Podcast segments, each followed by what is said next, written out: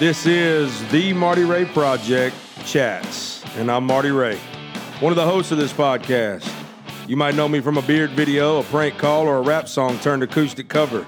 If you're a real maybe one of my three original albums as well. Regardless of how you know me now, my whole career actually started with a podcast years ago, before everybody had one and back when podcasts got no respect at all. Times have changed a little, and this is me coming back to my roots in a way. And this time, I'm bringing some friends along with me. Like my co host, Jim Best, Country Music Hall of Fame steel guitar player and producer. He's a good one. Played on a bunch of legendary country music songs that you probably know, probably heard them. If you don't know either of us, thanks for tuning in anyway. I bet you'll love it. Welcome to the project. Download, subscribe, and rate, whether you love it or not. Sound supplied by RODECaster Pro. Thank you so much, Rode. We love you. Thank you for tuning in, everybody. Let's chat.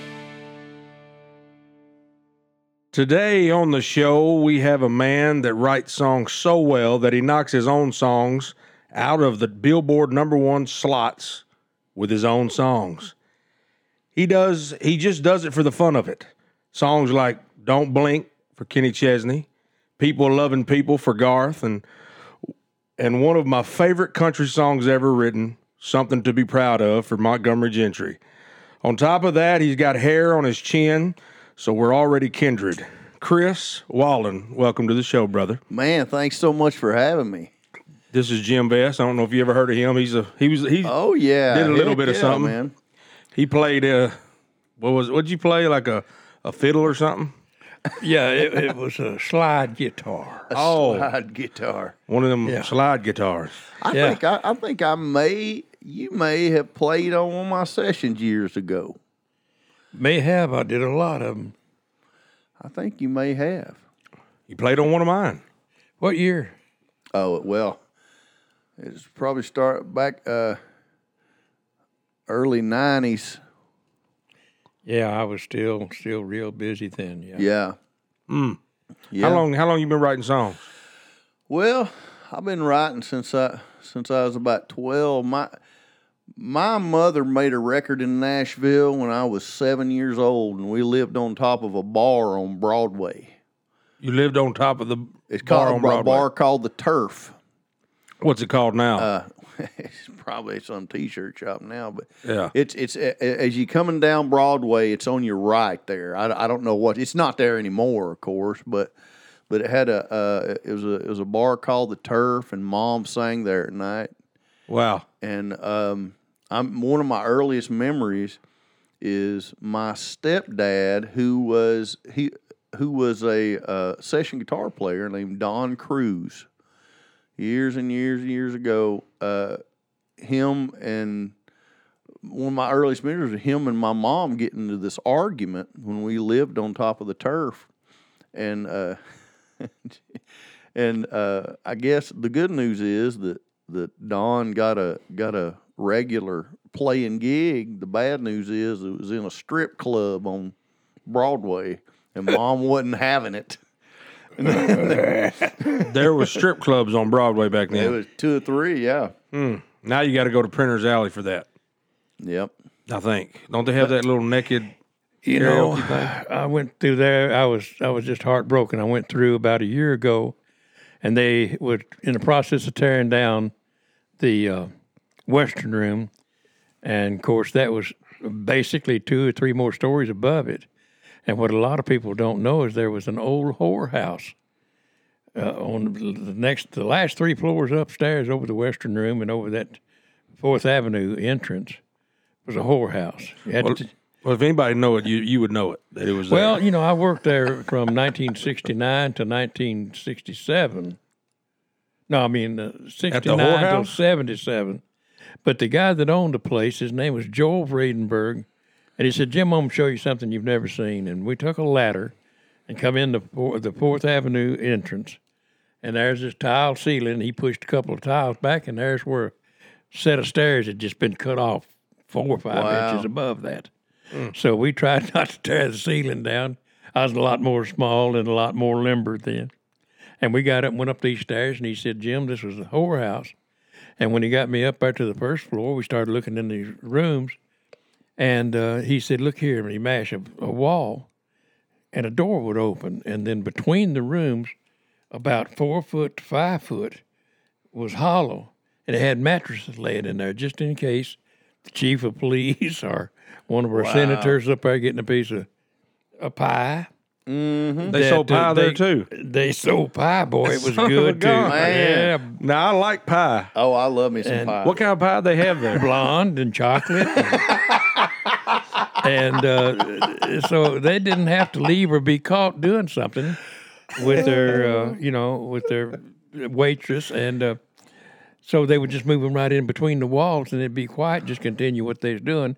If some idiot, new cop, decided he's going to raid the, the local whorehouse, you know. But this is back in the 30s and stuff, and it had a lot of history. Anyway, I got a brick from the west From the whorehouse. And well, it was whorehouse up there, and then on, you know next to us was the western. I mean, the western room was here, and then next door was a black poodle. There's so much history. Oh my gosh, it's it's it's amazing the history that's here in Nashville that that uh, a lot of people don't realize that even happened. You're right. I mean, it's crazy. Some some of the some of the uh, buildings they're tearing down. I, I don't think they have any idea of Yeah. some of the stuff that has happened, the historical things. That They don't really care, to be honest with you. Some of those little old houses they're tearing down that were little old rough, nasty ass looking studios. Cut some of the dead burned us music. You, you wouldn't believe what was I had uh, some friends of mine a few years ago. Uh, you know, they're not in the music business or anything, and and they wanted me to take them around to you know at Music Row, some of the play. You know, when I first started and everything. And I, I took them around everywhere I took them. I said, I said, you know, down here, I, I hit my uh, my my first demo session I did with uh, uh, this guy named Dave Matthews, at, uh, Studio 19. Was it the guy Dave Matthews Band? No, no, no. They call him Puck, Oh, okay. but uh, great guy. He he he he had, had that engineer at the studio, and that was my first place. And I went to tell him, and I, and it was it was completely mowed down. There was it was it's a parking lot now. Was that studio on 19th Avenue? Yeah, I played there many, many, Yeah. many I, times. that's uh, I'll tell you in a minute who owned it or who was working it back when I was. my first session that I ever did. You know, that was my session. Um, I did there, and they asked me a question back then that I, you know, uh, me trying to trying to act like I wasn't as green as I was. I just said okay, and they asked me, "Now, are you going to bring the tape?" Hmm. I said, "Sure." what Yeah. kind of tape did you want? Yeah, I'll, I'll bring tape. Cassette tape. and I got, I showed up, and all musicians was there. Uh, they all musicians were there, and they Eight looked. track. They're, they're like, "What?" Uh, I said, what, "What kind?" Oh man, I said, "What kind of tape you need?" And I said, Two "You inch. don't have." Yeah, so they ended up renting because back then I don't know if you still can. You could rent tape, and then they would uh, you could use it, and then uh, eventually give it back to them. You know, after. So so yeah, my first session, I felt like an idiot. I'm so glad that it, we don't have to use tape anymore. Oh no, man! I'll tell you what. Right now, in my mind, in my heart, and I just haven't got the studio right now that's got a good, you know, Studer, twenty four Oh, yeah. track. Mm-hmm. But right now, I believe with all my heart, the best record that can be cut right now is to cut it on a twenty four track, and then slip it right over to Pro Tools and mix it. See, And I I, believe you still have some warmth from what we. Oh man! Are you, you you digging what I'm saying? Oh, Oh, one hundred percent. and uh, and you still got control. You can do anything you want to do or whatever. Add what you know. But I mean, uh, most of my life was uh, on twenty four track. right. I mean, I've seen them. That tape is that wide. I've seen them stick it in them thing, put some clamps down on it, go to cutting on it, and That's the original cut and paste. yes, sir. Yeah. you did the tape like this. Them sound effects are And pretty that's dead how- on, ain't they? That's how they found where to cut. You know, Well, listen, we've gone a long ways further than we've ever gone before without doing the fast five, Jim. do it. So- see, see if the boys got it. We start Oh, every probably ain't. Go we ahead. start every episode with a fast five. We ask you fast, quick questions. Oh, I ain't good You good give at us fast five Fast, fast five answers. he worth a shit of that. I, let me tell you something. Before we even start, I could hide my own Easter eggs. But go ahead. Can you? I don't know what that. ju- What does that? What does that mean? I don't get it. I Jim, just- you get that? What does that mean? Uh, he can hide his own Easter eggs. Yeah. Quick. you never see him. Yeah. I, get- I got it now. I get Oh, it yeah. now. It went over my head apparently. Uh, Bounced off and just slid. but I promise to laugh at the next one. Okay. No matter what. Okay. Deal. Deal. Let me think about it, but we'll go ahead. We'll go ahead and see anyway. Here's the fast five. Your favorite guitar maker. Favorite guitar maker? Yeah. I've had a Taylor for years. For 26 years, I've I've played the same Taylor. So would you say Taylor's your favorite guitar maker? Taylor Martin. Martin. I play a Martin. Yeah. Your favorite TV show. favorite TV show right now? Lieutenant Joe Kenda, homicide hunter. Wow. Did you make that yourself? No. Or is that- Did no. you produce that or No, oh no, uh-uh. is that a plug? no, it's it's this guy that's that's, that's solved over 300 uh, murder cases. Now, Is that the one that had his son killed? Uh, his son. That's what started him was No, abducted no, no. or killed. No, Older this guy. guy's just, uh, he's a retired uh, uh, uh, officer, uh, and he, I'm telling you, he's just real. He's just who he is. And he, he could be funny, but anyway, I, we love, me and my wife love watching him. what channel is that on? Hell if I know. I just, I just put it on there to I don't think it. many people know. I don't think either. I've never heard of that. oh no, it's look at it. No, it's huge. It, It's he a just, huge show. He just did his last one. I just watched the last, um, the last homicide hunter, and it was. Uh, I think he's been on like eight years, nine years. or Something. Really? Yeah. Jim, you're the one sitting here watching TV all the time. I do, but I watch a lot of car deals, car shows where they build, Oh, I love that too. rebuild cars. Ken dig, you know. Yeah, you do. You, that's all I ever see you watching, actually. All right, a song you wish you'd written. A good buddy of mine wrote it. I can't make you love me if you don't. Man, that's a great song. Who I've had that? to follow it many times. I play. it's a hard song to follow. Who wrote it? Allen Shamblin and um, Mike Reid. Jim, you heard that one? I don't think I have. Yeah, you have. That's Who, uh, who, who Bonnie, made that popular? Bonnie Ray. Bonnie Raitt. I know who Bonnie I Raitt is. I can't make you love me. Oh yeah, yeah, yeah, yeah, Yeah. yeah. Yeah, that's a great song. Yeah, you, two or three notes of any song now. If I've had any uh, dealings with it, uh, then I know what it is. Oh, we'll just start a new game then, won't we? We could Yeah. Name the name this uh, song. Name this song with just two notes. Well, now two's gonna be rough. Well, how many notes you need? Probably five or six, but, but then I usually know it. Okay. There's some songs nowadays. Two notes is the whole song. Uh, that's, the whole, that's the whole chord Two notes and progression. about three dozen or two dozen song of words. we fa- went from fast as you can say them. three chords in a true to two chords in a loop. Like every song that I've written. He's talking about the songs I write now. You're right. The an instrument you wish you could play. Piano. Okay. I thought when I looked at you, I figured you probably could play the piano. So I mean, I know a little. I wish I could. You know, I just barely chord it around, but I, I wish I could. You know, John Hobbs was my.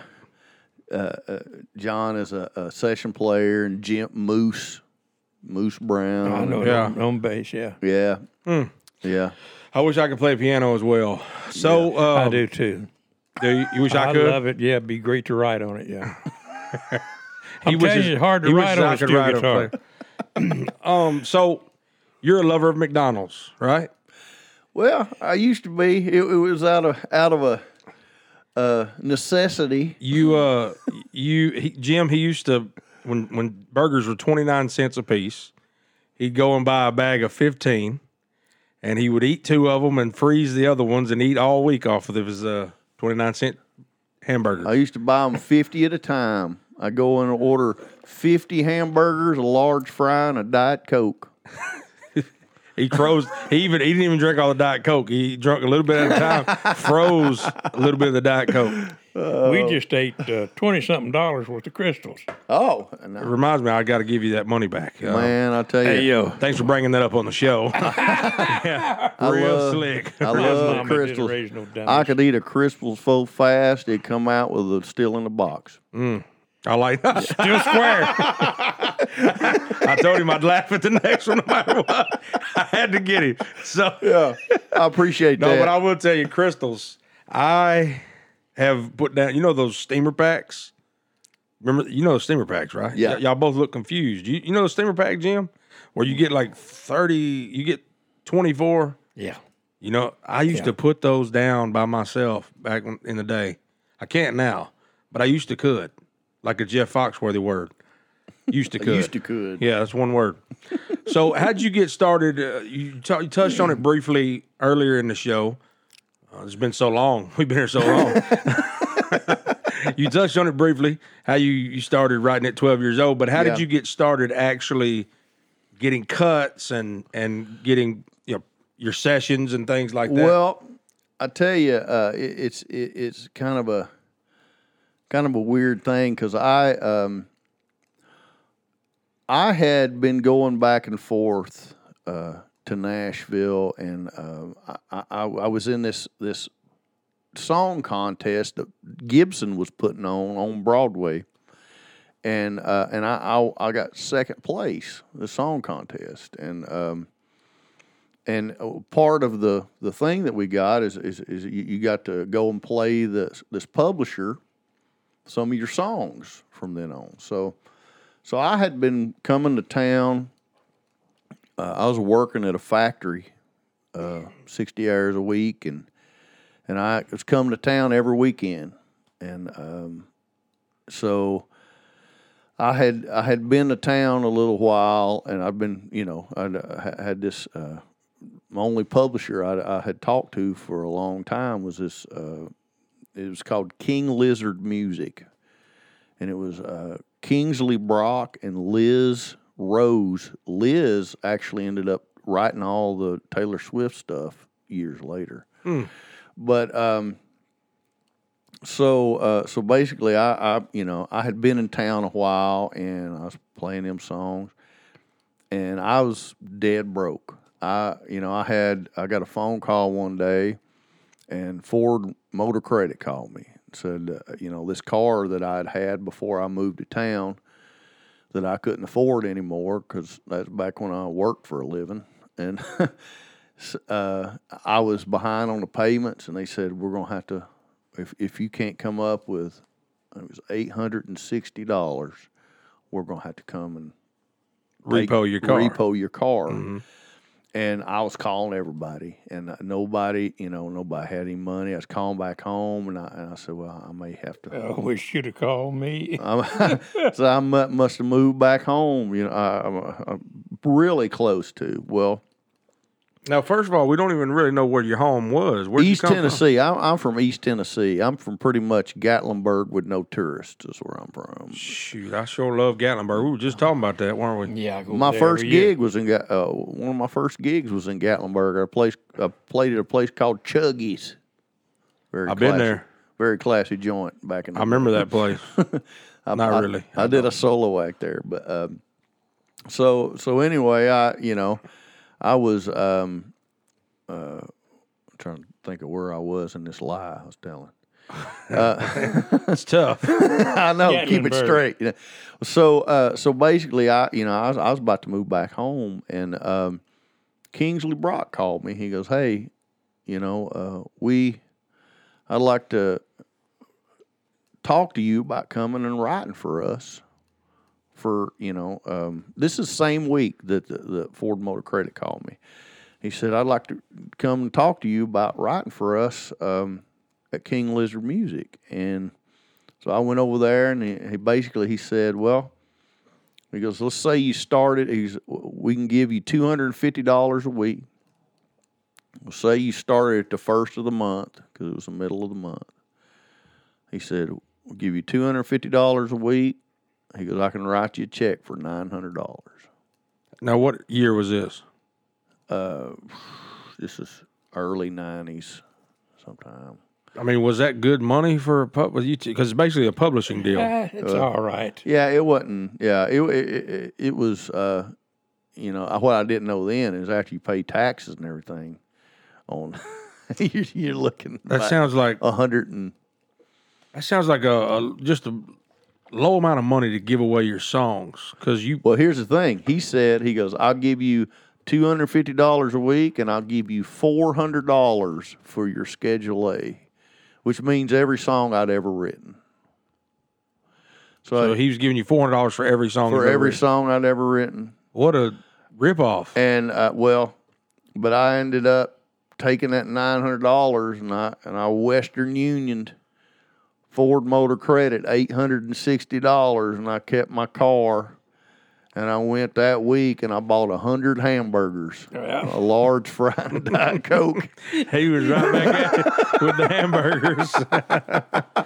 He's like, man, I, I can four hundred dollars. I can get a lot of hamburgers. Uh, that's a lot of hamburgers now. Let me write another song for more hamburgers. Well, they're not so bad. I mean, they're, they're actually taste pretty good until you get down to about the last three, and they have a you know have a little crusty ring around them where Yeah. they've been you know. Yeah. And you Yeah. just pretend they're Freezer pizza. burn. Yeah, you should Freezer burned twice. pretend they're pizza. You know. yeah, I like that. What was your uh, What was your first hit that you wrote? My first hit, uh, uh, my first song that I ever got, you know, there was a single was in Australia. It was a song called "That's What Brothers Do," uh, and uh, ended up um, ended up Confederate Railroad put it out a few years later. Uh, but um, my first hit, like my first top, you know, the one that I really heard on the radio here was "I'm Trying," Trace Atkins. How'd that one go? All you know, all I can do is all I can do. I keep on trying. Oh yeah, yeah, yeah. Yeah. I remember that now. Yep. and um, and that was the first song. Um, you know, that was the first song that that I actually that actually woke me up on my um on my alarm clock. Like I got up and I set my alarm for radio, and that song woke me up. And uh, I about sit there and bawled like a bully hit me. I'll guarantee you. What What did like? How did that come about? Did you pitch that yourself, or was that through the publishing company? That was through uh, who actually um, through a guy that I've known for years now, Daryl Franklin, who uh, who was with Dann Huff's main guy for a long time. I ended up writing for him years later uh, through a publishing company through my buddy Jeffrey Steele. So you didn't. And, You didn't. That song was you completely owned 100 percent of it. oh no no no no no! I I was with a publisher. I was uh, uh, uh, with Corlew Music Group at that time. Uh, David Corlew, who who's managed Charlie Daniels for years. Yeah, I and know. I hunted. I hunted with his brother. years. Oh yeah, I know. know His brother Dave. lives up at Cottontown. and uh, David, you know, uh, uh, we was writing writing for him, and and uh, I'm trying. The day we wrote, I'm trying. We actually wrote me, Jeffrey Steele, and Anthony Smith were writing, and we just finished a song that would that I didn't know then was going to be my first American cut. Which one? It was Lorrie Morgan, Sammy Kershaw, a song called Three Seconds. It never was a single, but um, that that was my first actual cut. He's banging on the table. I'm like, played on- please, for the love of everything, I don't need two Jims sitting here. hey man, Jim does that too. we're just making a making a beat going here. yeah, y'all doing the sound effects. I played on Lorrie's biggest hit. I think it was his, her biggest hit, though. What part of No Don't You Understand? Oh yeah, I guarantee you that's probably her biggest hit. That's a, that's one of the ones that come to mind immediately. Gerald Smith wrote that. Man, this man knows his songwriters. Yeah, I just put Gerald. I had put Gerald in the Hall of Fame over there at Sevierville. Uh, it's called NACMA, and it's a country music Hall of Fame. Got all the Grand Ole Opry people, people like Hank Cochran in it, Oh yeah, and uh, who was my writing partner till he Oh died. man, yeah. Oh yeah. And uh, um, we're going. I'll talk to you. That this year's it's too late to do anything this year, but next year we need to talk. And uh, Yeah. me and you uh, seem to write a really good song between now and then. I could see that that you went in. Yeah, I mean, uh, there's you know, there's there's there's people you can talk to about that type of thing. I Yeah, and I'm I'm him. What was your uh, What was your first number one? My first number one was something to be proud of. Man, I love that song. I'd had, Golly. and I tell you, I tell you a, a, a story about that too. Is is like I said, I, I'm from uh, East Tennessee, and I was at the Rod Runs in, in Gatlinburg. They had this, they have this huge show a couple of times a year called the Rod Run. This this uh, car show.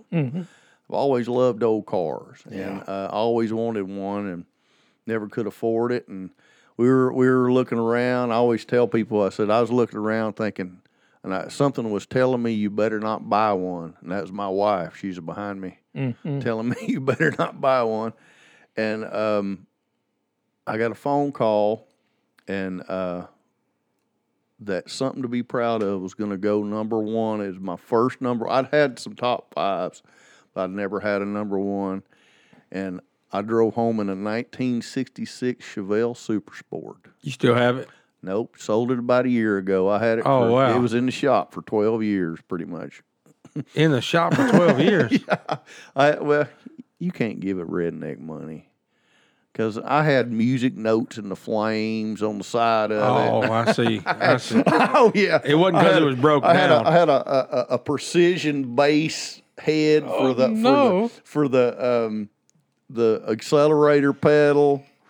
You was doing some crazy, like pimp my ride type stuff. Oh yeah, it was nice. It was nice. So the guy, the guy that bought it from me, he he sends me pictures every now and then of all the uh, the awards he's winning with it, and I'm like, it's like it's like you stole my girlfriend, and now you're sending me naked pictures of her. Mm-hmm. yes, yes. Jim knows about that. I know about. Yeah, I do. I know a little bit about He everything. knows about that. I know I bought a brand new Jeep in '81, brand new, and it was black CJ7, cloth top, but it had that big V8 engine in it, straight shift. Yeah, And I'm telling you, when you when you pop that thing to it, by the time you it would jump from here to the street out there. It would jump that far. But anyway, you when you Oh, said yeah. notes and all that shit you putting on yours, I put an eagle across the front of that hood. oh yeah, heck yeah! And it was an eagle, you know, trying to land and had ribbon in his hands and said, I'm not easy. And boy, I loved it. I would give anything to have Oh, that yeah. damn Jeep back. Was you? Did you? Did it say that because of the song you wrote for? yeah. What was it? Who, who was it? Uh, Billie Jo Billie Spears. Jo Spears. Yeah. Well, a little, little quick thing. You'll get a kick out of this. This is for you. A boy by the name of David Chamberlain. I started writing with him. He pestered me for a year. I couldn't hide out nowhere in Printer's Alley, no matter what I was doing, you know, and uh, that he wouldn't bust in a dark room saying, Listen to this idea. What do you think about this, Jim? And I finally got so pissed off. I said, Look, David, I'll write with you for about four or five months. If we ain't wrote something that sounds like a damn hit, I said, Don't ever tell me another. Never. So the first night we got together, we wrote I'm Not Easy. The next week, my girl singer, you know, I had a group called the Nashville Cats. So my girl singer, uh, she learned the thing, and we're doing it on stage, and then walks uh, Larry Butler. And he caught me at the end of the bar when I got off that set, said, Don't ever do that song again. Never. I said, What's wrong with you? I wrote the damn thing. I'll sing it or do it whatever I want to do. He said, No, you dumbass. I'm going to cut that next week. And he said, I'm telling you right now, get me a copy and don't sing it no more. I said, All right, I'll never. yeah, I understand. So right off the bat, we had a top 10 record for the first time we sat down. That's awesome. The next time we sat down, we wrote From Cotton to Satin, which was Paychecks, going to be his title of his album right? until the last day we could take this job and shove it. Then I knew I didn't have the East Side song, no, none of it. And, uh, and it was probably a good thing, better thing. He had had a great album with my song heading it up, but nothing like what he had with uh, Take This Job and Shove It. Yeah. Didn't uh, David Allan Coe write that? He did, yeah. Uh, when we first heard it, it was just him with the guitar, and the demo was just a piece of shit. And uh, I thought, oh my God, I've had to sit through about 12 songs now to see if I'm going to be able to retain this position, I, this bubble I've been riding on. You know, and, and, and of course, Billy Sherrill loved me, and I'd, I'd cut something, I'd write something one week, and he cut it the next week on Paycheck or Tammy Wynette, just whoever, you know. He had a bunch of girl singers he's doing too. And, uh, but anyway, David went on to, he brought me, later on, brought me two songs. He said, Jim, he said, You got time to help me with this? He had a verse and a chorus. And it was called uh, What's Going On in Your World? Oh man. And, and I saw it about two weeks later. I said, Buddy, did you, you finish your song?" Yeah, I finished it by myself. Damn it, I wanted you to help me on that. He said, But uh, I pitched it to George Strait when we go to see. And naturally, now the history tells us that it was number one. and then uh, later on, he brought me another, you know, because I'd started him. Help me finish this one. And uh, what was the name of it? Anyway, long story made short. She pitched it to George, and George cut it, had another number one. And he had it half done when he brought it to me. That's brilliance in it. I think you said George Jones. Did he say George Jones? I think you meant George Strait. It was straight, George Strait. Well, you knew what the name of the song Oh, is. yeah, straight, yeah. yeah. But I, I I could be wrong. I thought I thought I was thinking for some reason I was thinking George Jones. I was like I'd never heard. Am George I Jones blue? Yes, I'm blue. It started the day I lost you. That's a good song. Oh yeah. David wrote that. All by his damn self, the rotten son of a bitch. Son of a gun. And you had nothing to do with it. Yeah, I did. I was the one that refused to write the second half. You're the one that gave him the motivation. I, I'm the smartest son of a bitch in Nashville that said that. Hmm. So, Chris, you are one of the only, maybe the only man who wrote a song, went to number one, and then had another song that you wrote knock that out of number one. That was a good couple of months in the Wallin house. I can tell you that right now. I guarantee you. Yeah, I, How, what was what was the song that was number one at the time? Was it uh, it was uh, it was actually a song uh, uh, Toby Keith had called called "Hate Me If You Want To, Love Me If You Can." why did I not? I've never heard that one. Yeah, it was. And uh, for it to be number one, it's crazy. How did that go? well, it, Just a it- couple of. uh, is uh, I'm a man of my convictions. Call me wrong, call me right. Bring my better angels Yes. to every fight. yes, I remember that now. Yep. And um, So then the one that knocked it out was "Don't Blink." "Don't Blink" And by I- Kenny Chesney. I had, uh, Yeah. and what's funny about that, there's a whole weird thing that happened because of that. Um, Hate Me If You Want to, Love Me If You Can was actually, I uh, was cut first by Trace Atkins and uh, never made the record. And uh, while, you know, and who cut that was uh, another. Uh, he uh, uh, he's a he's a great songwriter. Um, um, Casey Beathard. He's uh, he's had a bunch of hits, and uh, he he him and Kenny Beard. Yeah, no kidding. Uh, him and Kenny. Uh, I like his last name. yeah, I know, right? Yeah, it's He was a last- redhead. Oh yeah, he was. Yeah, he. Uh, they cut it on. Um, they cut it on Trace, and at the time, you know, when when he cut it, he goes, "You got anything for Trace?" I said, "Man, I got this this song," and I put- he goes, "We love it. We're gonna cut it." He goes, "Man, we need to get together and write." And you know, it, I was like, "Yeah, man, I'd love to get together and write." And uh, so in the meantime, so he cut that song. Well, in the meantime, him and I got together to write, and we wrote "Don't Blink" Mm. in that time, and you know, and uh, it took it took a little while, but it's so weird because uh, you know, "Don't Blink" was literally we we we went in to to write it, and w- from the very start, we said it's Kenny, it's a Kenny song, and uh, and so so Kenny wasn't cutting any uh, ballads. So, uh, but anyway, uh, Buddy Cannon ended up taking one of his own songs off of the record, which is unheard of nowadays. To put, Absolutely. to put "Don't Blink" on the record. He must have liked it. He he knew it needed to be there.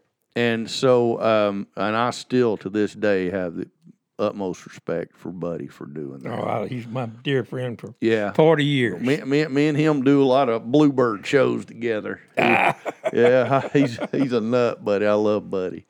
But uh, so so basically, we wrote "Don't Blink" in between that time that they that that uh, that Trace cut "Love Me If You Can," and um and and and he and he didn't make the album, and then Toby Keith cut it. And it got it started and they started going up the charts at the same time. Even though they were written completely different times. And uh, anyway ended up um, who was it? it it was it was uh, in toby's camp uh, they gave me a call one day and they said hey uh, we were going to let you know you know we're hitting number one we thought it was going to be a um, a multi-week number one, but this dang this don't blink is going to knock us off. And I didn't say anything to her, and and she said don't don't blink is going to knock us off. She but what, what you know we're going to be number one for at least a week, and and uh, I said okay well, you know at least at least it's number one for a week. I said I, I- I'll take it, you know. So about three hours later, she calls me back. She goes you sorry son of a bitch. You wrote Don't Blink too. she goes, Why didn't you tell me? I said, Well, I wasn't about to tell you. Man, that is incredible, man. that's something that that's really some kind of accolade to have. Oh yeah, man. You could be the only. I mean, are you the only guy that's ever I done that? I don't know. I, I, I don't know. I'm surely uh, somebody I, I think Hank Senior I would had think. that happen two or Well, three times. Hank Senior, yeah. Well, and I tell you, Mel Tillis, I was at Mel, I think he had at one. I don't know if he did that. I know at one time he had 25 songs in the top 40. So he may have did that. I think Conway Twitty has the most top tens of all time, or the most number ones, or something. Either Conway Twitty or Randy Travis won. And there's fifty. Yeah. The number that comes to mind is fifty-three. I'm going to see what that number and what that stat actually is. But one of those two guys has fifty-three, either fifty-three number ones or or fifty-three top ten hits under their belt. I can't remember which one it is, but I know they both did a lot of legendary things, but I don't know if I ever read anything. I've read a lot about Conway Twitty. Mm-hmm. I don't think I ever read anywhere that said he wrote a song, went number one, and then another song that he wrote came up and went number one, or he sang. He didn't write. I don't know how many songs he wrote, but I'm talking about just just singing himself. Right, right. So you'd have to go back and look at the songwriters, I guess, to know if that. yeah. I, You'd have to know all the songwriters, and I, I don't know everybody that wrote everything. I can tell you who was one of the mainstays for Conway was L.E. White and Lola mm. Jean Dillon. And they wrote a bunch of stuff together, and he made uh, L.E. White the head of his uh, company. Uh, he run a publishing company. I did all the demos. And uh, I remember one day we were so happy that we had hurried through and cut almost nine demos in three hours. And they, were, they sounded good and uh, give them to Conway, and I think he pulled four or five out of that one batch wow. for number ones. Four or five that he made. Man. Isn't that something? And John Hughey, you know, played steel for him on his records, and I'd give, you know, I knew who was going to be playing on it, so I'd I'd try to make it as hard on his ass as I could. But Why why why didn't you play on Conway's? because uh, John was doing it, you know. Yeah.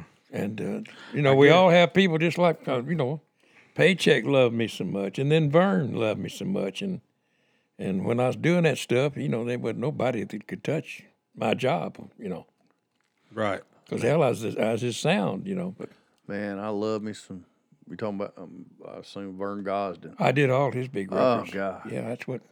Oh There's a man, bunch I of it hanging here love some someplace. Vern, buddy. Yeah, his lick at the beginning of Set 'em Up Joe changed the way people played the steel guitar. Actually, is, is Set 'em Up Joe in here? Uh, well, I'm, I've give a couple away, and I don't know. I'm giving another one away. You know Robbie Turner, the steel guitar player. I know who you're talking about. played with Waylon and, and, the, and a bunch of them boys. And uh, uh, anyway, he had a car wreck and it just really messed him up, and he's out. And uh, Chris Stapleton is doing a big benefit on the 26th, and uh, I think uh, Jimmy uh, Johnson's going to be there, and I think Waylon's wife ex is going to be there, uh, widow. Anyway, there's a big lineup, and they're hoping to raise a bunch of big cash. Good, good. So I pulled another number one. Uh, I guess it's sitting around there. in No, the it's floor. over there on the counter. Take this job and shove it. Is it take this job? Okay, Yeah, gold or platinum? gold. So I had gold and platinum of everything, and uh, and I did have one of these up here that was three. Uh, in it, I still got one before, but anyway, when I got one of my buddies in trouble, instead of giving them five or six hundred dollars out of my pocket, I just pulled a gold record off the wall. They auctioned it off, and they usually Right, make more yeah. than that for the album, you know. Heck yeah. Heck And uh, Isn't that something That's awesome. to have a bunch of gold and platinum records, and you just able to give them away for help? That's a pretty good. That's a pretty cool gift to have. How many gold and platinums do you have in, in songs? Well, uh, I know I'm. I think I've been on about between twelve and fifteen million. I think. It, all in total? Yeah. About- And about sales? Fifteen. Yeah, fifteen million. I think. like. I believe that's about what that one take this job and did. Oh yeah. And my song, you know, from Cotton to Satin, took a damn good ride on it. You know, Well, you know, I always write hits. It's just sometimes the S is in the wrong place. yeah, I understand. That's see, that's a good one there. That's good. I like that. You just got to get the S in the right. I like that. So you you and uh, Cledus T. Judd have started something together. You Yeah. started a hits and giggles Hits and giggles. show. Well, I do. You know, I, I do hit songwriter shows all over the country. I do. Uh, you know, uh, I do all kinds of stuff, but I wanted to do something different. You know, and and uh, so me and Cledus T. Uh, you can go to uh, hitsandgiggles.show and uh, look. We're we're we're putting this show together where it's it's a comedy forward hit songwriter show. And uh, Meaning the songs are all going to be comedy. no, there's going to be hits too, but it's going to be, you know, I mean, we're going to have, uh, uh, you know, uh, guests come in, and it's going to be, you know, I don't know if you know Wynn Varble. Uh, uh, he's he's one of the funniest human beings ever. Uh, uh, Ira Dean, who's a who's a great friend. oh, I of know mine. Ira too well. Yeah. Uh, uh, Too too well. well, Ira Whoa. back in his day, Whoa. buddy. Let me tell you, Ira back in his day was Pretty pretty, uh, pretty wild. Pretty wild, yeah. Yeah. And uh, but Uh, he- you don't you don't get to be in a band called Trick Pony unless you got some wild streak in you. but I can remember when we do dates together and happened to room together. You did dates with Ira Dean. No, I was doing dates with somebody bigger than that, but yeah. and but we, you know, we maybe room together, be you know, on, on in the same deal or something. And uh, and Ira, I just love you, Jim. Jump out of his damn bed, both of us in our shorts, and jump over there on top of me. Son of a gun. Y'all got wild. Y'all did get wild, didn't you? Yeah, yeah. Was he was he the doctor you was talking about earlier in the show? With the No, he No, didn't have the wasn't. long. He swore that wasn't his finger. Ira, Ira's one of my best friends. He, uh, he he he's funny too. He's got you know you know a lot of people don't realize you know he lived with Johnny Cash for three years. Hey, I don't think people realize that because they wouldn't know that. How, Yeah. How in the world did that come about? Well, uh, he you know basically I mean he tells the story way better than me, but uh, he he was a he was at a bar one time and and uh, he. He, you know, I think Trick Pony just broke up or something like that, and he he was like, I don't know what I'm gonna do. I, think I'm gonna move back to North Carolina, and he's talking to this fella, and this guy said, basically said, man, don't do that. Don't you know? Don't don't, don't give up.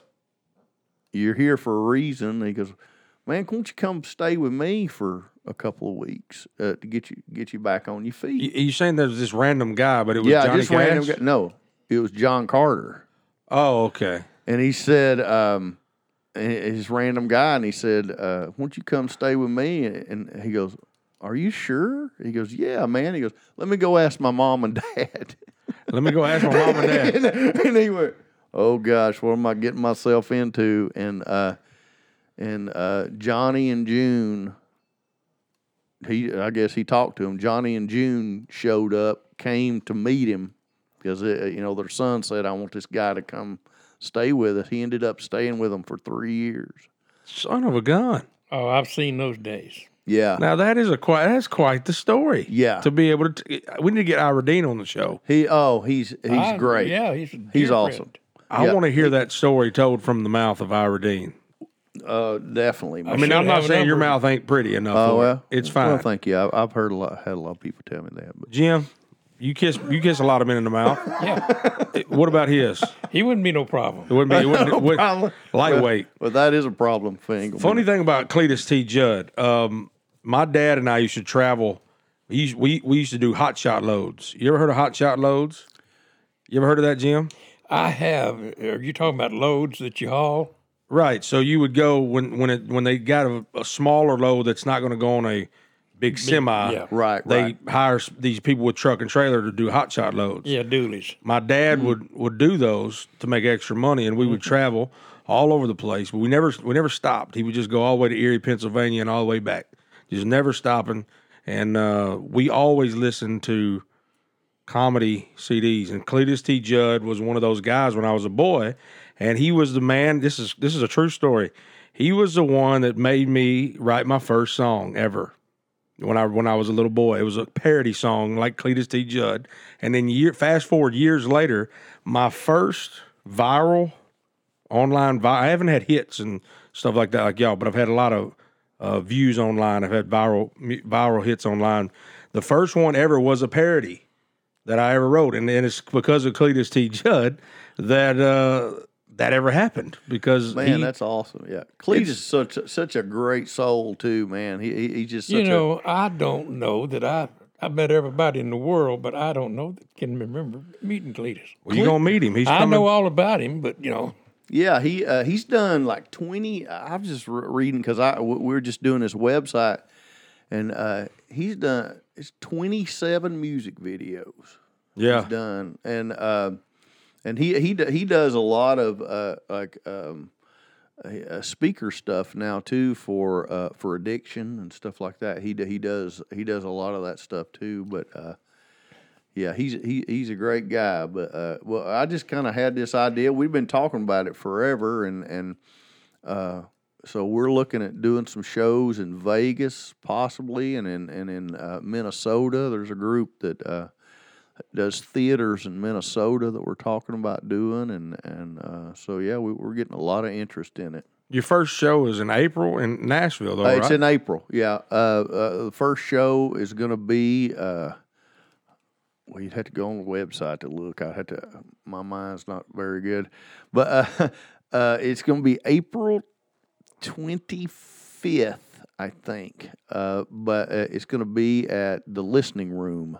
Listening room. Yeah. in April. Yeah. They can go to hitsandgiggles.show Dot show. Yeah. and find all the information out to see Cledus T. Judd. And he's the MC and you're the MC. Yes. And then yes. it's it's a big party. oh yeah, definitely. And you got a bunch of guests coming We're in. gonna have guests coming in and and some, uh, some scantily clad ladies like Hee Haw. Oh yeah, well that that'll be that'll be me, but Oh, uh, you'll be- and Jim can come too if he Jim, would you go and, and put your good bra on and go out there? And would you?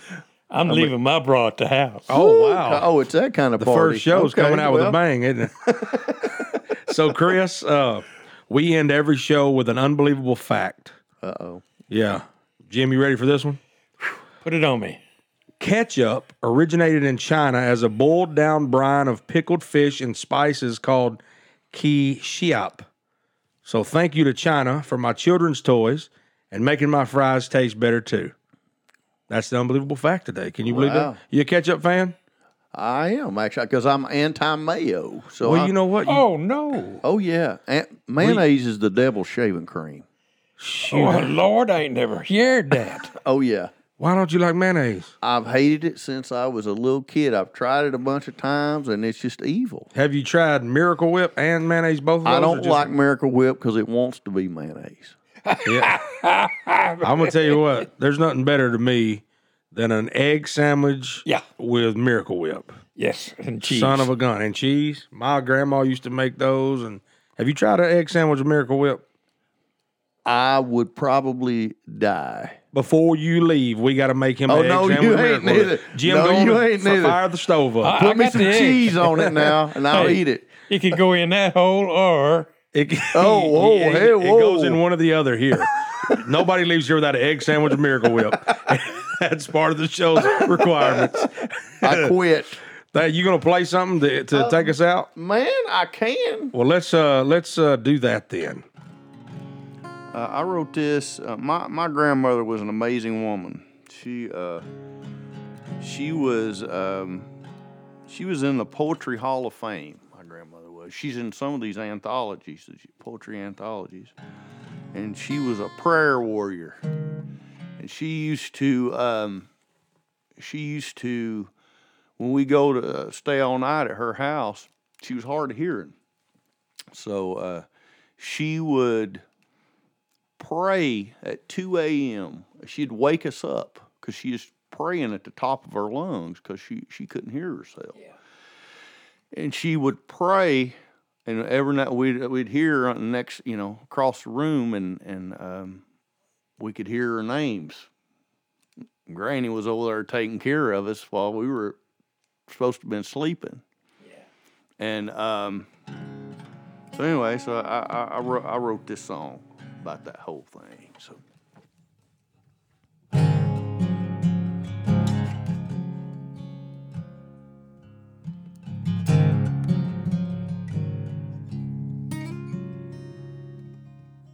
Satan knew my grandma well. He could hear prayers clear down in hell. He gets so mad, he'd burn himself. Yeah, Satan knew my grandma well. He tried his best to test her faith. He sent Grandpa to his grave. And he talked her in blaming herself. Yeah, Satan knew my grandma well. With a Bible for a sword and shield, she fought him on the battlefield. Kneeled down beside her bed for hours on that tear stained floor till he couldn't take it anymore. And he'd even pray to hear say amen. Satan knew my grandma well. He could hear prayers clear down in hell. She made him wish he'd never fail. Satan knew my grandma well. I was six years old at Sullivan Park. When Satan tried to get me in his car. But he sped away when he heard her yell. Guess Satan knew my grandma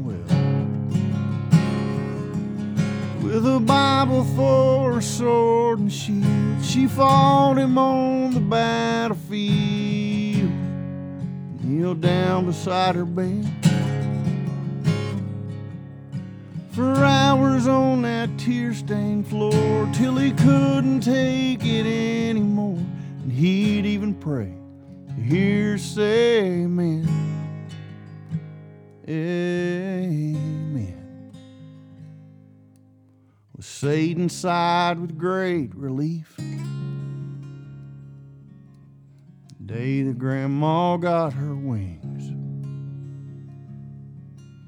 Now she's somewhere she can finally rest. You see, Satan knew my grandma well. But Jesus knows my grandma best. Satan knew my grandma well. Jesus knows my grandma best.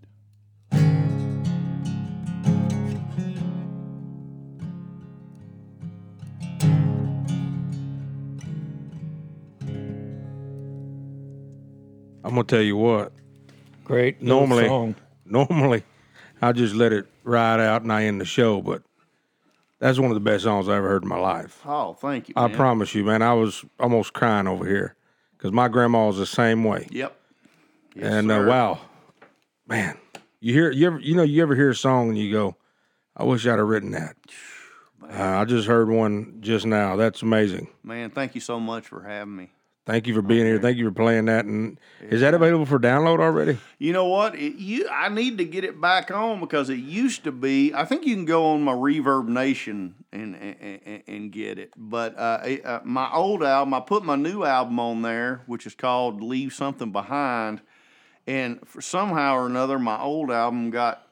I need to put it back on there, but uh, I'm in the in the process of doing that right now, getting it back on my. That's on my old original album, "Don't Blink" album. Son of a gun. That should be a number one hit. It should be. See, that's what I hate about number ones.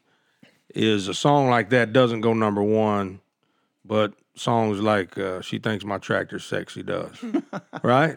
I got nothing against "She Thinks My Tractor's Sexy," but those songs right there, everybody should hear.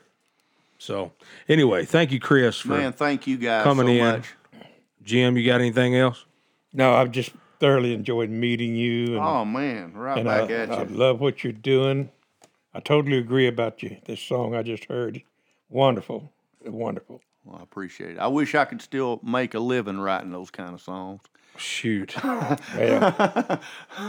Well, I'll tell you, there's always a place for a song that rips your heart out in, in a joyful way. And oh, you- wait, and there's going to be more place than ever. It's coming. Yeah, I'm kind of that's kind of my mo.